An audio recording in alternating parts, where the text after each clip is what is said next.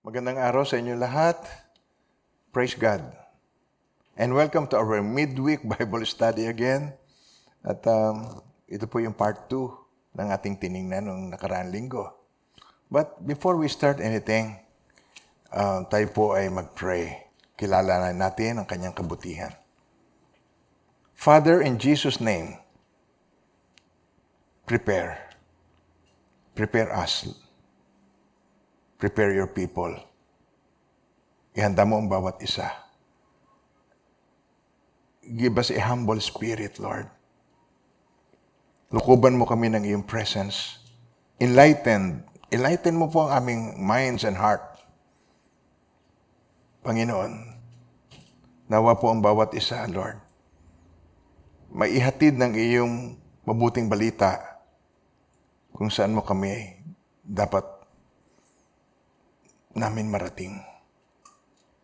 Pagpalain niyo po ang iyong mga anak na nakikinig, naming magkaisa ang aming mga espiritu, ng banal na espiritu ng Panginoon, at mailid kami kung saan mo nais kami dalhin in Jesus' name.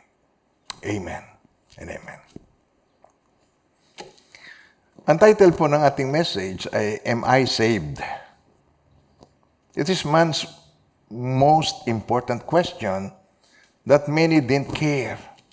Alam niyo mga tao, nag-iisip lamang ng tungkol sa salvation niya pag siya ay malapit ng mamatay. At ang totoo niyan, maiksi lamang ang buhay ng tao. Hindi natin kailangan uh, makarating doon sa dulo. And today, ito po ay part 2 ng Am I Saved? Kaya kung hindi pa po ninyo uh, napapakinggan yung part 1, I suggest po na balikan ninyo.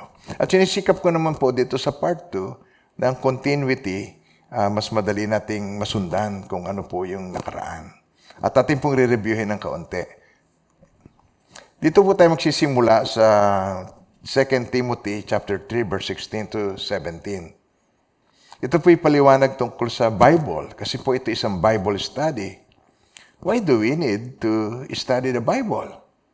Kaya ito po ang ating benefits. Ito po yung ating kapakinabangan. Maintindihan natin yung uh, means so we will arrive to the end. Yung pong means para yung result ma-attain natin. Ito po yan. Basahin natin. All scripture is given by inspiration of God and is profitable for doctrine, for reproof, for correction, for instruction in righteousness, that the man of God may be complete, thoroughly equipped for good work. So, yun po yung end. That the man of God may be complete, thoroughly equipped. That the man of God may be complete, thoroughly equipped. Isa pa po. That the man of God may be complete, thoroughly equipped for every good work. So, yun po yung end result ng scripture ng Bible. Kaya, tingnan niyo po yun. So, all scripture, ulitin natin, ito po yung means. Ito po yung kailangan. All scriptures given by inspiration of God and is profitable for doctrine, mga teachings, for reproof, para ma-check natin yon, for correction, para ma-correct, for instruction in righteousness, that the man of God may be complete, thoroughly equipped for good work. Now, ang titingnan po natin dito sa ating pong Bible study, Am I saved? Bakit merong question? Bakit ang title na yun isang question mark? Am I saved? Hindi po ba ito question mark ng marami at uh, malimit pag kayo naghihingalo na tumatawag ng kung sino-sino para siya uh, pahiran ng langis o para siya masiguro niya na siya pupunta sa langit. Dahil ang belief ng mga tao ay according to their own religion, religious belief. Now, ang titingnan po natin dito ay truth. Ang Bible, tulad ng sinabi po kanina, profitable for doctrine, reproof, correction, and instruction in righteousness.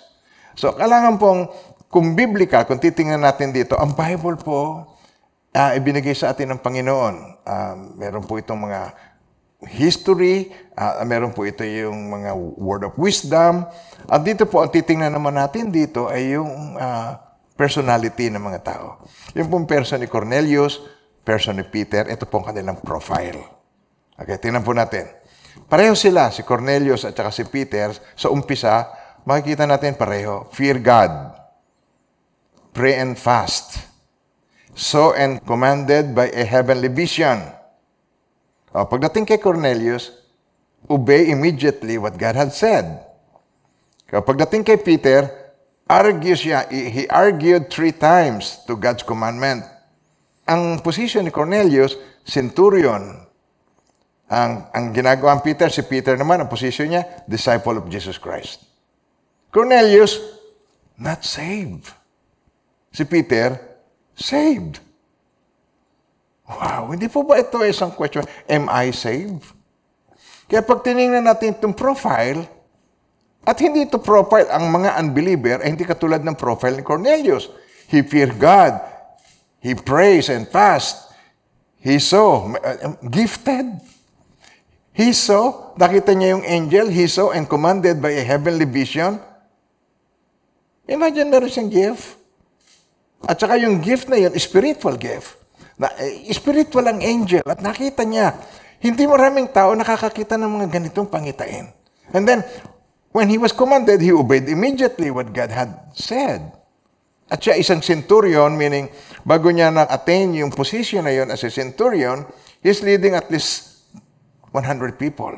Ang kanya, sa leadership niya, at least ang under sa kanya ay 100 people. But he's not saved. It is a big question mark. Am I saved?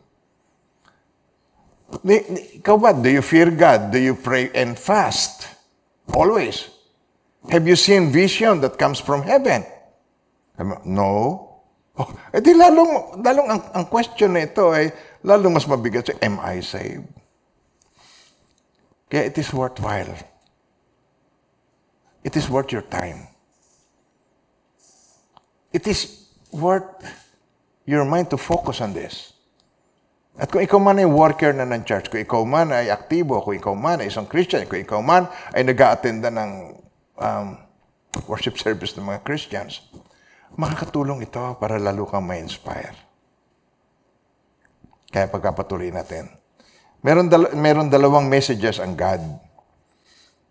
Nagbigay siya ng message kay Cornelius at nabigay siya ng message kay Peter. Amazing. Pinagtutugma niya. Habang si Cornelius merong need, binigyan siya ng message ng God. Habang naman si Peter, merong siyang task at binigyan siya ng message ng God para dun sa task. And take a look at this. Acts 10, 1 to 6. Tingnan description. A brief description of Cornelius na nakita na natin kanina yung profile. There was a certain man in Caesarea called Cornelius, a centurion of what was called the Italian regiment, a devout man, and one who feared God with all his household, who gave alms generously to the people, and prayed to God always. About the ninth hour of the day, he saw clearly in a vision an angel of God coming in and saying to him, Cornelius. And when he observed him, pinagmasdan siya ni Cornelius, he was afraid, and who would not? and said, What is it, Lord? So the angel said to him, Your prayers and your alms have come up for a memorial before God. Tigil muna tayo dun sa part na yon. Yung prayer niya narinig, yung prayer niya in-acknowledge, it came up to the presence of God. Nakita ng God yung kanyang sincere prayer at nakita ng God yung kanyang pagiging mahabagin at pagtulong sa mga mahihirap. Pero itong instruction sa verse 5, dito nagsisimula po yung ating uh, Bible study na, Now send men to Joppa and send for Simon whose name is Peter.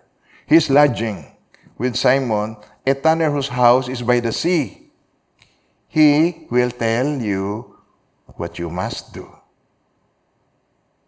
Yun po ang message sa kanya. It is alarming. It is a warning. Ganyan po kabuti ang Diyos. Tulad ng aking pinakita kanina sa profile ni Cornelius, although na andun yung mga katangian niya na siya ay isang godly man at isang ligtas, At kung tulad na sabi ko ng last time po eh, sa ating Bible study, kung ikaw nag-attend ng funeral service ni Cornelius, sasabihin mo, RIP. Rest in peace. Isipin mo, save si Cornelius. Hindi ko ginadjudge si Cornelius. Please, God, don't get me wrong. Kaya nga ito ay Bible study po. At pinakikita ko sa inyo, kung may pag pinag-usapan po natin ay godly principle, wala na tayong ibang source kundi ang written word of God and that is the Bible na in-explain ko po kanina. At sinasabi doon po, he is not saved. At sabi rito ang angel, sabi niya, he will tell you. Pumunta ka kay Simon at puntahan mo siya doon kay Simon na tanner na ang bahay ay malapit sa karagatan by the sea. He will tell you what you must do. Sasabihin niya sa iyo ang kailangan mong gawin. There's an urgency. Meron ditong warning ang God. Kung titingnan po natin sa ibang translation, eh, ito eh, eh, he- was warned by the angels. Winarningan siya ng angel. Sabi niya, pumunta ka, mag-send ka ng tao sa Joppa. Alam niyo yung Joppa, in-explain ko na, ulitin ko ulit para makita niyo. Hindi ganun kalapit sa Cesarea. It's about 48 kilometers. Ang katulad ng layo ng Naik. Naik Cavite, kung saan ako naroon ngayon. At Manila. 48 kilometers. At yun ay, uh, maring nakasakay sila sa kabayo, o maring sila ay naglakad, pero malayo, hindi katulad natin ngayon. Malayo. It, it, mahabang oras ng paglalakbay ang papunta at pagbalik. Now, ito naman po ang sabi ng angel sa kanya. Ito, nung ina-explain na niya later on, ito ang sabi ng angel kay Cornelius. Sabi rito, ganito. And he told us how he had seen an angel. Ito, pinaliwanag ni Peter ito doon sa kanyang ah, mga kasama na naghihintay sa kanya sa Jerusalem. Why? Because ang mga Jews has no dealing with Gentiles. Okay, at papalawanan ko mamaya-maya lang yon. Ah, kaya, nung dumating siya doon, naabangan siya, sinita siya at dahil siya ay tumira doon sa bahay ng isang Gentile at siya ay nakimingle sa mga Gentile dito. Mamaya explain ko po yon. And then, send men to Joppa and call for Simon, whose surname is Peter. Yung po sabi doon, Who will tell you words by which you and all your household will be saved? Di ba? Sabi po kanina, He will tell you what you must do. Pumunta ka kay Simon at siya ay mag-share sa iyo ng Word of God, Word that will tell you what you must do. Tapos sabi po rito, nung ina-explain na ito ni Cornelius, na sa pangitain, itong nakita niya, at tapos ang sabi sa kanya ganito, si Simon daw, si Simon Peter, who will tell you words by which you and all your household will be saved. Well, sasabihin niya sa iyo, sa tagal po, sasabihin niya sa iyo ang tungkol sa ikaliligtas mo at ng iyong sambayan. All the while, hindi siya saved. Pero kinalugdan siya ng Diyos, no problem. God is good. He's a good God. No problem. Pero hindi siya saved. That is why we need the Savior. Kung hindi natin kailangan ng Savior, hindi na ito sasabihin. Kaya mamaya-maya lang, papaliwanag ko, tumutumbok ang aking isineshare sa inyo ay kay Jesus Christ. Para hindi na kayo mahirapang unawain. Sasabihin niya sa iyo tungkol sa ikaliligtas mo at ng iyong sambayan. Ito naman po ang God's message to Peter. Di ba sabi ko? Meron dalawang message kay uh, Cornelius, kay Peter. Bakit may message kay Peter? Hindi sasama si Peter doon sa pinadala niya. So, kailangan bigyan niya kaagad ng uh, mensahe si Peter at para sabihin sa kanya na may pupunta sa iyong tao, huwag kang mag-hesitate sumama sa kanya. At ito po ang istorya. Okay, ito na yon. The next day, ito, as the next day, so sumu- sumunod na araw, as they were on their way and coming near Joppa. Well, so sunod na araw na habang nalalapit na yung mga isinugo ni Cornelius patungo kay Peter, Peter went up on the roof of the house about noon in order to pray. Meron silang kaugalian gano'n, ang bahay nila, eh, ang, ang itaas ng bahay flat. At pagkatapos, doon sila nananalangin na nakatuon sa Jerusalem ang kanilang pagpananalangin. Okay. Now, he, he became hungry, nagutom siya, and wanted something to eat. While the food was being prepared by the people in the house, well, prepared, he had a vision. Okay. Nakita natin si Cornelius nagkaroon ng vision. Si Peter meron ding vision. So, iisa ang pinagmulan, God. Pinagtutugma ng God. Now, he saw heaven opened and something coming down that looked like a large sheet being lowered by its four corners to the earth. Yung parabagang kumot po, na ang dulo ay higit, hinihigit yung mga dulo ng, ng kumot. At pagkatapos, in it, nasa kanya, in it were all kinds of animals, reptiles, and wild birds. A voice said to him, Get up, Peter, kill and eat. So yung mga animals na to, ano yung klase ng mga animals na nakita? Probably, ito po yung minimension sa Leviticus at sa Deuteronomy, clean and unclean animals. Sabi niyo ngayon, clean and unclean. Ganyan po nila dinidistinguish yun. At uh, pati po yung mga ino-offer sa God, eh, dapat nandun kabilang sa mga clean animals. So, clean and unclean. Pati po yung kakainin nila, dapat clean and unclean na i-describe dun sa Leviticus. Kung nagbabasa ng Bible, yung iba po sa inyo, naintindihan ako. Yung para po dun sa mga hindi, I am just trying to explain further kung ano po ito yung mga animals na pinakita. Magkakahalo, clean and unclean animals combined. Then a voice said to him, Get up, Peter, kill and eat. But Peter said, tinan niyo yung word na yan. But Peter said, Certainly not Lord. Imagine, alam na binanggit, alam niya, nare-recognize niya ang boses ng Lord. Pero sinabi niya, kill and eat. Pasab, certainly not Lord. Tapos ito pa sabi niya, I have never eaten anything ritually unclean or defiled. The voice spoke to him saying, Do not consider anything unclean that God has declared clean. Tinan niyo yung correction ng God. Peter, do not consider anything unclean that God has declared clean. And this happened three times. Alam niyo, to si Peter talaga, di ba? Napakalimit si Peter. Parang si Peter ay mga tatlong beses lagi ang kanyang problema. Three times siyang i-deny, di ba? Sabi ni Lord, i-deny mo ako. Sabi niya, uh, sabi niya, tatakbo kayong lahat. Hindi ako, kahit sila magtakbuhan ako, hindi. May galing ganyan si Peter. Pero siya save. Mga minamahal ng Panginoon. This happened three times and then the thing was taken back up into the heaven.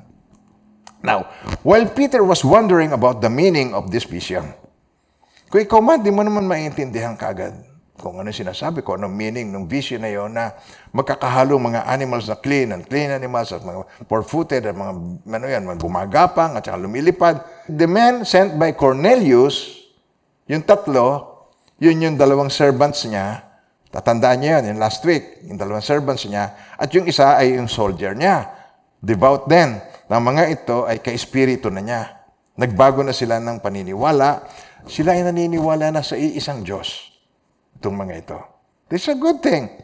Okay, now, while Peter was wondering about the meaning of this vision, the men sent by Cornelius had learned where Simon's house was, and they were now standing in front of the gate. Nandun na sila sa, sa may gate ng bahay. They called out and asked, Is there a guest here by the name of Simon Peter? Meron ba ditong uh, bisita na meron guest kayo ng pangalan ni Simon Peter? Peter was still trying to understand what the vision meant. Yung nakita niya. When the Spirit, this is God. When the Spirit said, Listen, three men are here looking for you. Makinig ka.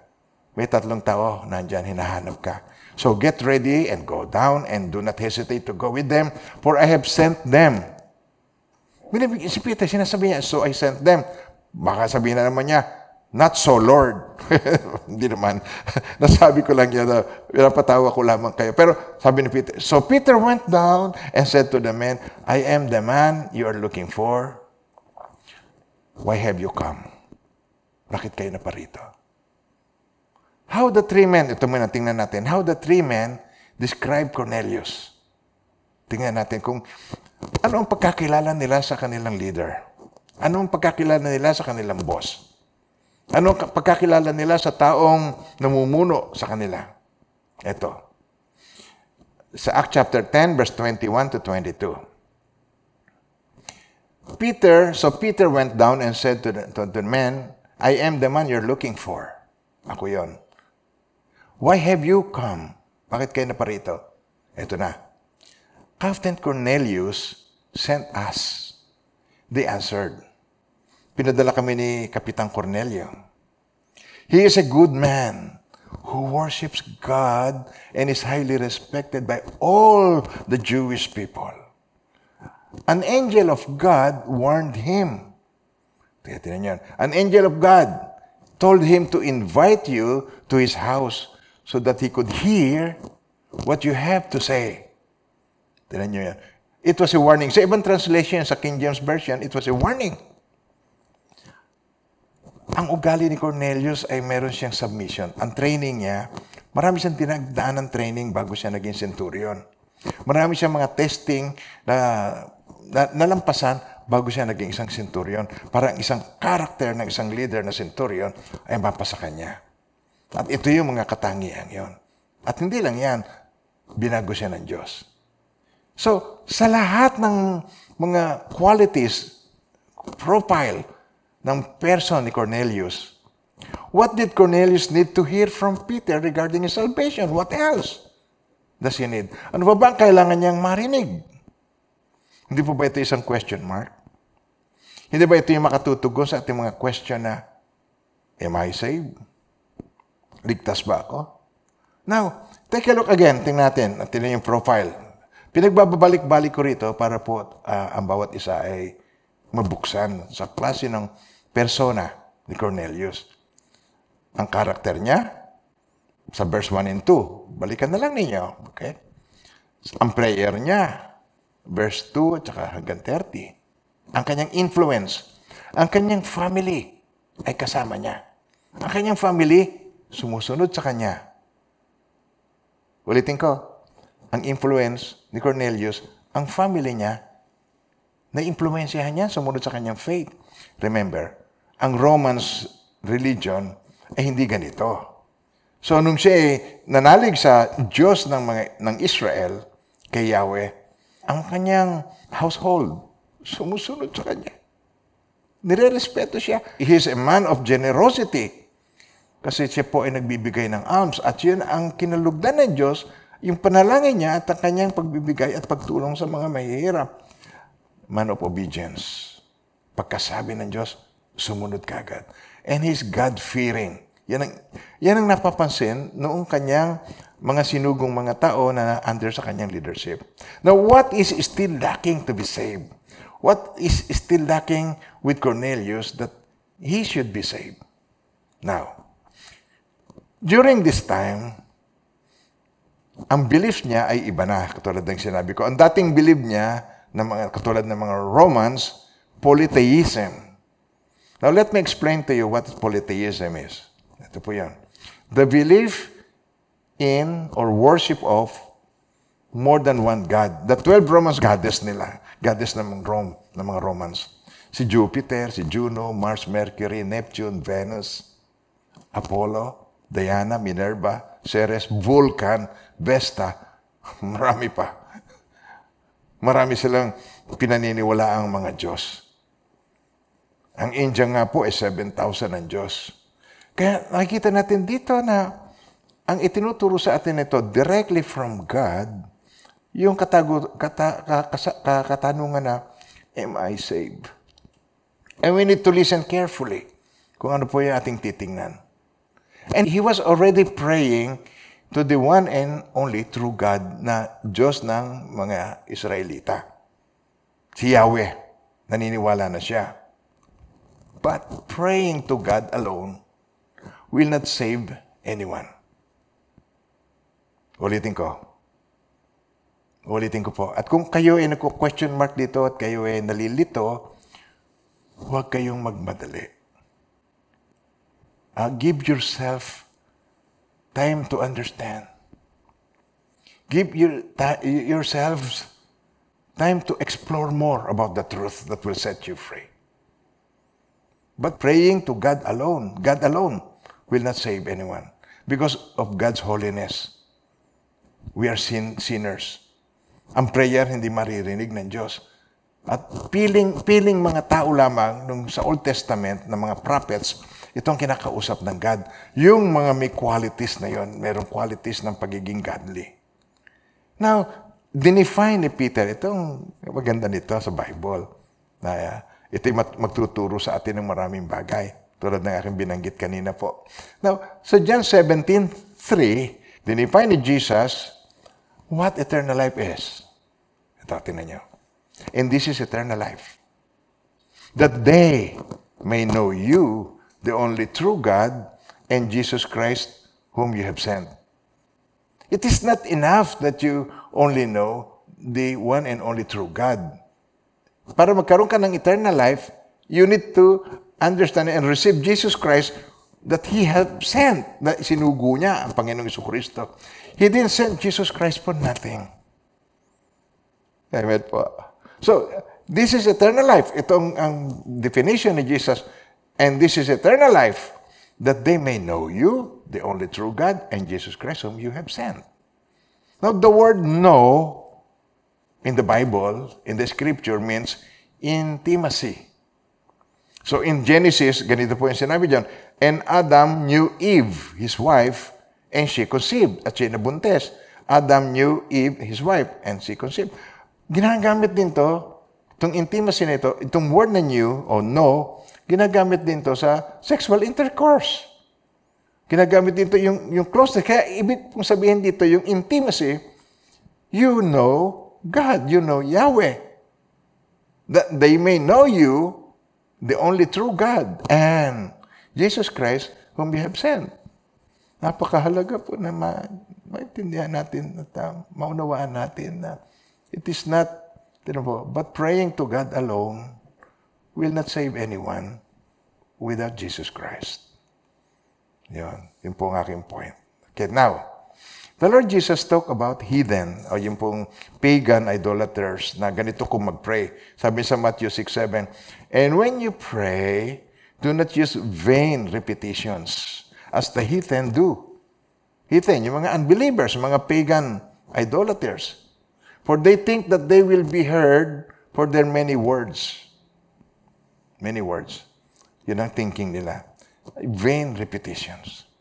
So, by Peter's preaching the truth to Cornelius, he was enlightened. Nabuksan siya. Regarding his remaining pagan and satanic thoughts and actions. Nabuksan siya. Na-enlightened siya. Tingnan ninyo ang susunod na eksena. Makikita ninyo rito yung uh, yung sa person ni Cornelius kung anong kulang sa kanya. Tingnan nyo. As Peter was coming in, edi dumating na yung mga sumundo kay Peter, tapos pumasok na sila. Dumating sila kay Cornelius. And as Peter was coming in, Cornelius met him. Sinalubong siya ni Cornelius. Imagine, and he fell down at his feet and worship him. Yan ang ginamit doon. So he, he would worship anything, anyone. So nakikita natin doon na yun ang issue kung bakit kailangan niya ay ma-deliver. In order for us, everyone, to be delivered from Satan and our sins, we all have to hear the gospel. The gospel is the good news. Ang gospel, wala nang ibang ano yan, kundi good news lang yan, mabuting balita. Hindi ba good news yon? Na kahit ano pang dami ng kasalanan mo, kahit ano pang kadumi ang pinanggalingan mo, kadilim ang pinanggalingan, it, it doesn't matter to God. Mahal tayo ng Diyos. Jesus will set you free. So sa John 8.32, sabi ni Jesus, And you shall know the truth, and the truth shall make you free. Wow! What a deal, di ba? di ba? And Cornelius needs to hear and understand the purpose of Jesus Christ coming in the flesh and shed His blood. Blood, o tinan niyo po yun. Sa mga worldly people, blood? Ba't kailangan yung blood? Eh, niluluto yan ng mga Pilipino, ginagawa yung dinuguan. di ba? Pero, tinan niyo, sabi niya, and Cornelius needs to hear and understand the purpose of Jesus Christ coming in the flesh and shed his blood at the cross of Calvary. And that is to overcome sin for us. Jesus Christ, the Son of God, wow, He came to overcome sin for us. And what only takes is for us to believe Him. Kailangan nating marinig yung truth. Kailangan natin, we must believe the truth that will set us free. In Acts 10, 34 to 43, ito. Ito po yung preaching ni Peter. Then Peter opened his mouth and said, In truth, I perceive that God shows no partiality. But in every nation, sa bawat bansa, bawat tao, whoever fears Him, sino mang may banal na pagkatakot sa Kanya, whoever fears Him and, and works righteousness is accepted by Him, accepted by God. Okay. Mga minamahal ng Panginoon, napakabuti ni Lord, di ba? Pero, the word which God sent to the children of Israel, preaching peace through Jesus Christ, He is Lord of all. That word you know. Sabi niya kay Cornelius, that word you know. Cornelius, you have this before. Narinig mo ta. Which was proclaimed. Si Cornelius po, uh, ayon sa history, sa historical books, ayon po sa mga ibang Bible scholars, si Cornelius na andun sa Calvary, nung si, si Jesus Christ ay ipinako sa krus. Sa yung centurion. Yung nakakabayo doon na nakikita ninyo na parang may malasakit. Parang nagalit siya nung masyado ang parusang binigay kay Jesus. Natatanda niyo yan? Pinag-aanuhan nila na maybe that, that is Cornelius. Okay, wala naman pong solid proof that that was Cornelius, but maybe so. Maybe nakita niya yung uh, pangyayari doon sa cross. Okay? And that word, you know, which was proclaimed throughout all Judea and began from Galilee after the baptism which John preached how God anointed Jesus of Nazareth with the Holy Spirit and with power, who went about doing good and healing all who were oppressed by the devil. Oppressed by the devil. Ulitin ko, oppressed by the devil. For God was with him, and we are witnesses of all things which he did both in the land of the Jews and in Jerusalem, whom they killed by hanging on a tree. So Jesus Christ, pinatay doon. Killed him. Him, God raised up on the third day and showed him openly, not to all the people, not all the people. Ulitin ko, not to all the people, but to witnesses chosen before God. Yung mga witnesses. Even to us, kami ang mga witnesses who ate and drank with him after he arose from the dead. And he commanded us to preach to the people to testify that it is he who was ordained by God to be judge of the living and the dead, to be judge of the living and the dead. To him, all the prophets witness that through his name. Through his name, Jesus, whoever believes in him will receive remission of sins. And narinig na ninyo ito. The Lamb of God who takes away the sins of the world. Amen. Di ba? Ito, oh, tinan nyo, tinan nyo ako. The Lamb of God who takes away of the sins. Ganyan ang dibdib eh. Oh. The Lamb of God who takes away the sins of the world. Amen. The Lamb of God who takes the sins of the world. Pero kailangan maintindihan natin what is the, the meaning of the Lamb of God who takes away the sins of the world. If we see it clearly, kung nakita natin yung big picture ng lahat ng iyon, mas ma-appreciate natin si Jesus Christ at madi-deliver tayo sa ating, um, ang tawag ko doon po ay false hope. We will be sure that we are saved. And the summary of Acts 10, 34 to 43 is what Apostle Paul preached to the Jews. Si Apostle Paul, ito mismo ang ginamit niya, pero ito isinamarize niya at clearly describe sa atin yung ipinrich ni Peter. Ito po, mas madaling maintindihan. Okay, atin po tingnan dito. So 1 Corinthians 15 verse 1 to 5. Moreover, brethren, I declare to you the gospel which I preached to you, which also you received and in which you stand, by which also you are saved. By which also you are saved. Ulit. By which also you are saved. If you hold fast the word which I preached to you, unless you believe in vain. Ito, for I delivered to you, first of all, that which I also received. that Christ died for our sins, according to the scriptures, and that he was buried, and that he, uh, he rose again the third day, according to the scriptures, and that he was seen by Cephas, then by the twelve. What a testimony! At ang importante nito, He died for our sins, He was buried, He rose again the third day, according to the scripture, and you believe that. Yun ang importante. That He died for you. He took care of your sin. He is the Lamb of God who takes away the sins of the world. Siya yon.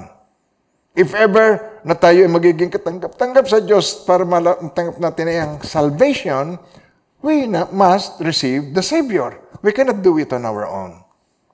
The gospel Peter was preaching was exactly the same message which was preached to the Jews.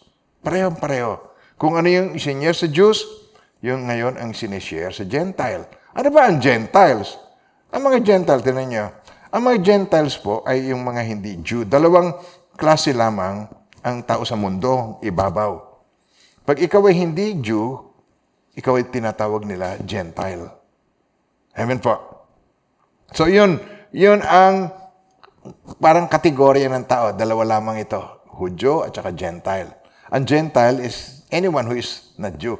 Kahit ikaw ay maputi, kahit ikaw ay matangos ang ilong, kahit ikaw ay Francois, kahit ikaw ay uh, German, kahit ano pa, kahit ikaw ay Swedish, kahit Gentile, pagka hindi ka Jew.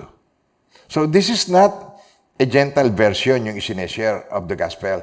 But the Jewish version of it, Peter is repeating, he's just repeating that gospel message which had been preaching, which has been preaching to the Jews alone.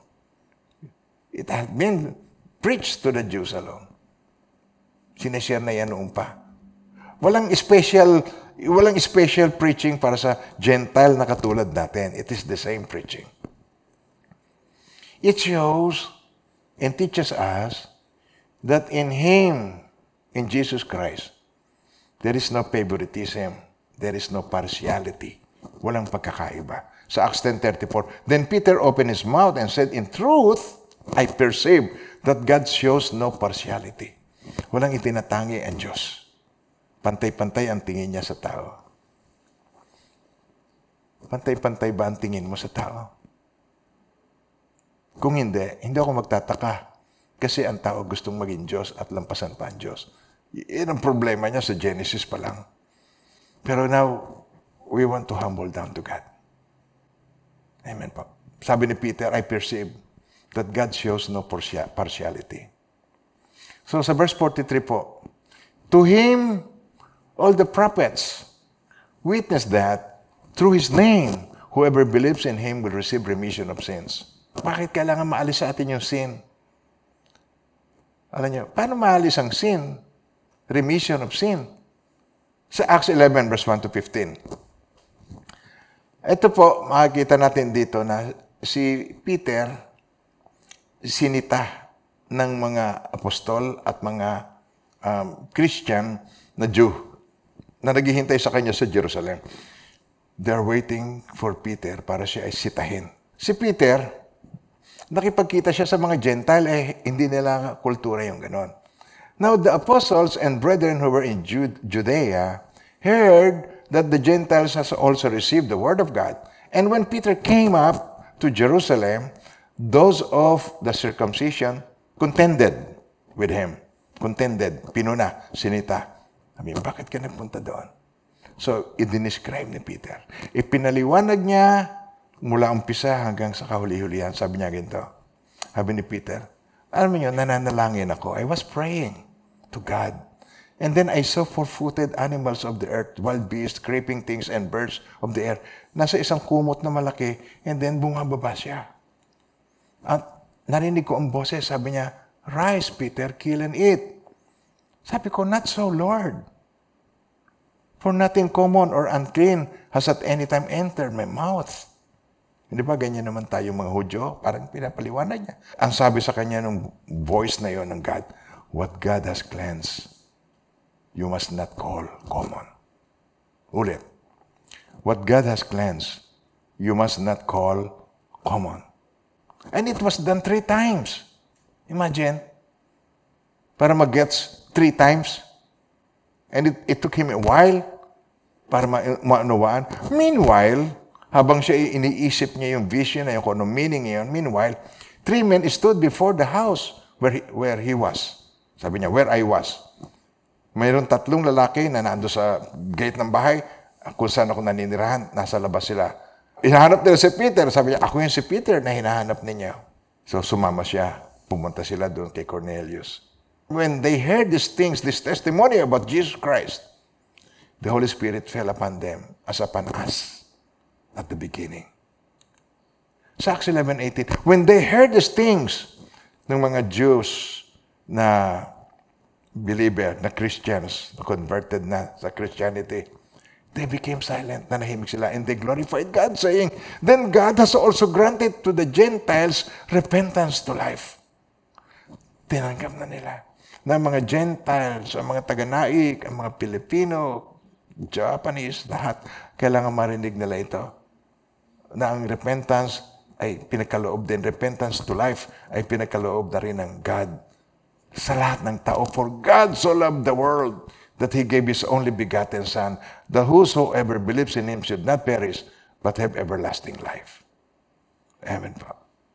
Kaya sabi sa Galatians 3.28, nung maintindihan na ngayon ito ni Apostle Paul, There is neither Jew nor Greek. There is neither slave nor free. There is neither male nor female. For you are all alone in Christ Jesus. Nawala na po yung racial discrimination. Nawala na yung discrimination among the people of the earth. God and sinners reconciled, that's it. Amen po. Look what other believers believe. Na ang babae hindi pwede. May pinipili. Jew or Greek, yung mga sinauna noon, yung mga native Indian, yung native American, hindi tinatanggap sa simbahan. Nakikita ninyo kung paano yung, ito ay binago ng Panginoon kung paano ang tao ay masisave. Amen po. For God so loved the world. Hindi lang, for God so loved Israel. For God so loved the world that He gave His only begotten Son, that whosoever believes in Him should not perish but have everlasting life. Now, ang question ay, sa kabila ng mga pag-uugali ni Cornelius na pag-uugali naman ng believer, ng mananampalataya at napakabait na tao, at tanggap, tanggap siya pati ng mga Jewish community. That what is still lacking to be saved kay Cornelius? What is the thing that is still lacking? Sa Isaiah 64.6, But we are all like an unclean thing, and all righteousnesses are like filthy rags. We all fade as a leaf, and our iniquities, like the wind, have taken us away. Tingnan but we are all like an unclean thing. The clean and unclean. Okay, ulitin yun. Clean and unclean. So, we all, we are all like an unclean thing. Kasi pag ikaw ay unclean, and all our righteousnesses are like filthy rags, and all our righteousnesses are like filthy rags. Ano yan? Sinasabi ng tungkol sa filthy rags. Pag tiningnan ninyo ito sa malalim na meaning nito sa Bible, yung filthy rags, yung word mismo na pinanggalingan ng filthy rags na ginamit sa Hebrew, Hebrew word. Ang filthy rag ay maruming basahan. At ang maruming basahan na yon ay parang pinagreglahan ng babae. Imagine. Hindi mo yun, yun ay isang bagay na napakarumi. Marumi. Yung, yung huwag na natin emphasize yan. Ganon tinitingnan ng Diyos yung righteousnesses natin. Kung tayo ay self-righteous, you're kidding yourself. Kung ikaw ay nagtitiwala sa righteousness mo, binibiro mo ang sarili mo. Cornelius, he was a righteous man. Pero hindi tanggap. Hindi siya saved. Now, sabi ni Apostle Paul, dito sa 2 Corinthians 5.21, in-explain niya further kung ano yung ginawa ni Jesus Christ sa atin. For He, God, He made Him. God made Jesus. Okay? For he made him, Jesus, who knew no sin to be sin for us, that we might become the righteousness of God in him. Siya na walang sala, ibinilang na makasalanan upang tayo ay makipag-isa sa Kanya at nang sa ganon, tayo ay maging katwiran ng Diyos sa pamamagitan niya. Nakita niya kabutihan ng Lord. Yun ang kailangan marinig ni Cornelius. Yun ang kailangan marinig ng bawat isa sa inyo na ngayon ay nakikinig.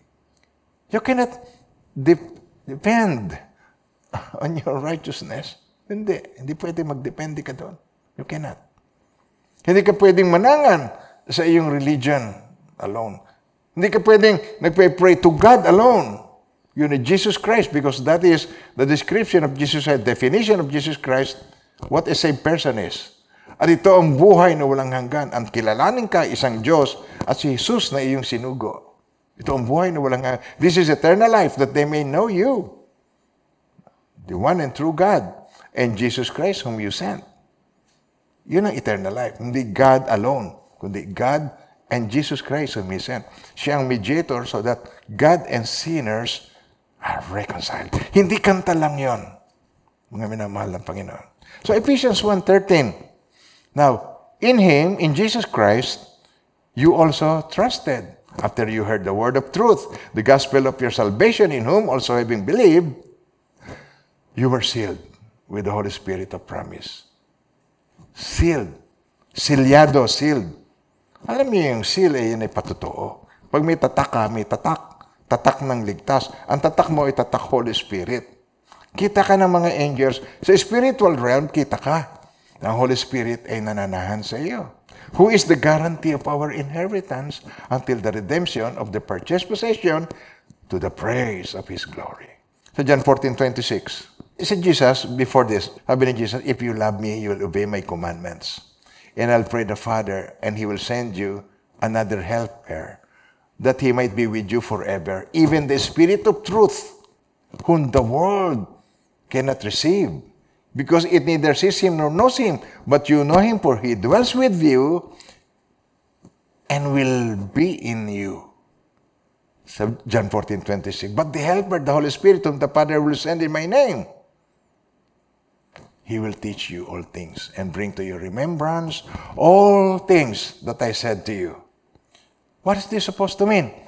Pag tinanggap mo Jesus Christ, si Jesus Christ as Lord and Savior of your life, bababaan ka ng Holy Spirit katulad ng nangyari kay Cornelius, you will be sealed with the Holy Spirit of God and then teaching begins. Teaching begins. Ano yan? Teachings about the spiritual things of God. Teachings about the principles, heavenly principles of God. Teachings about the kingdom of God.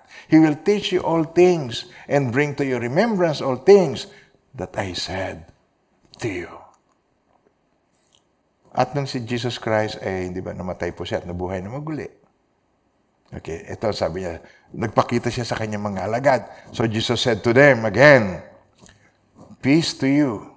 As the Father has sent me, I also send you. And when he had said this, he breathed on them and said to them, Receive the Holy Spirit. Parang, as the Father has sent me, I now send you. Receive the Holy Spirit. Ibinalik niya yung Holy Spirit na humiwalay sa atin nung magkasala. Sa simulan-simula pa, God breathed into the nostrils of man the breath of life, and man became a living soul. Doon po sa Garden of Eden. Pero nagkasala, nakita nilang sarili nila naked. So humiwalay ang Holy Spirit. Now ngayon, ang plan of salvation begins.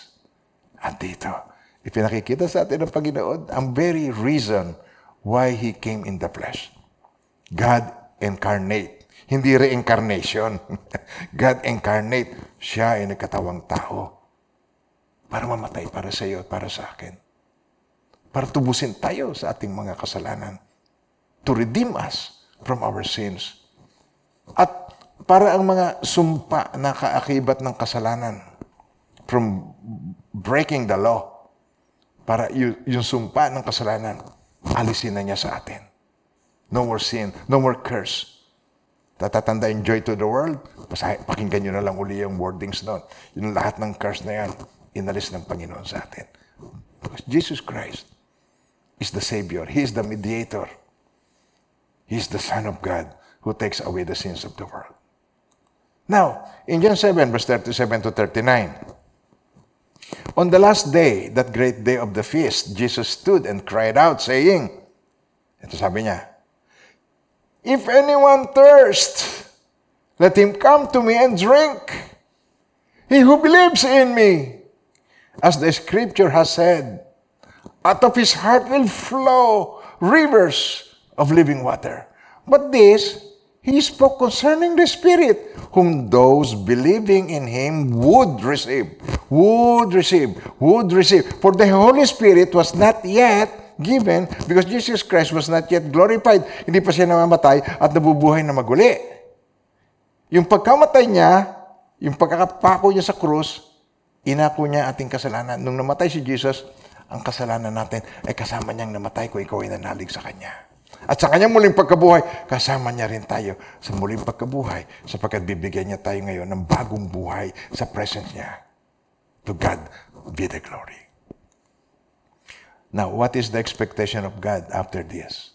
What is the expectation of God after receiving the Holy Spirit? Sabi niya, Matthew 28, verse 19 to 20. Go therefore and make disciples of all the nations, baptizing them in the name of the Father and of the Son and the Holy Spirit, teaching them to observe all things that I have commanded you. And lo, I am with you always even to the end of the age. Amen. Yan ang kanyang tagubilin.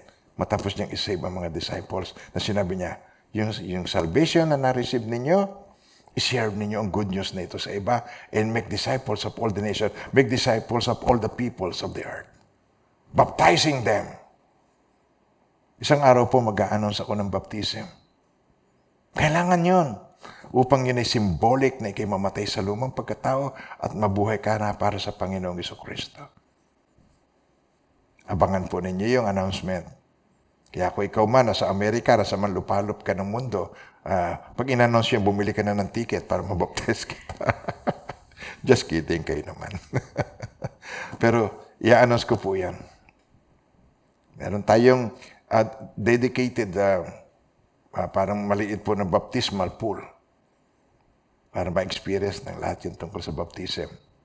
Symbolic. Patay na tayo sa lumang pagkatao at mabubuhay na tayo para sa Panginoong Gusto Kristo. Amen po. Dito po natapos yung ating part 2 ng ating message na Am I Saved? Tanggapin po ninyo ang aking panalangin na ito at yung mga hindi pa po nakakatanggap sa Panginoong Iso Kristo, tanggapin niyo po siya muli.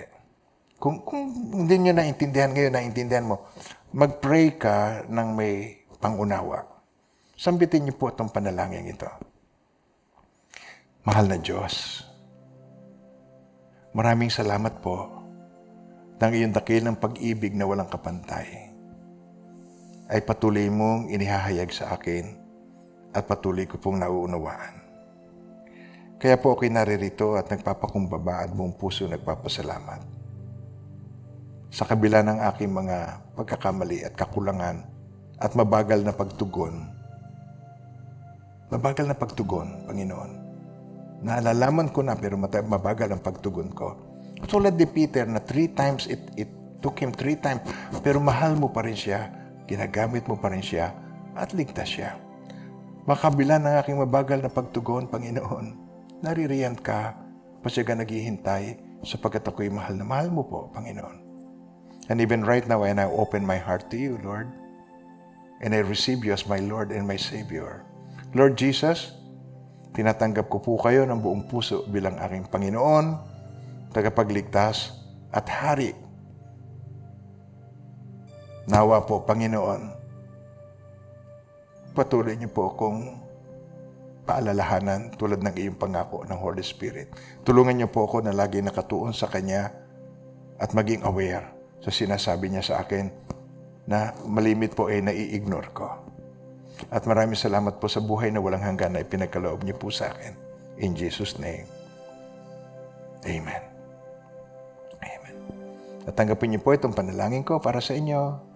And now with the Lord God, bless you and keep you, and may His face so shine upon each one of you and be gracious to you. His countenance be upon you and bring you peace. In the name of the Father, and of the Son, and of the Holy Spirit, in Jesus' mighty name. Amen and amen. God bless you all.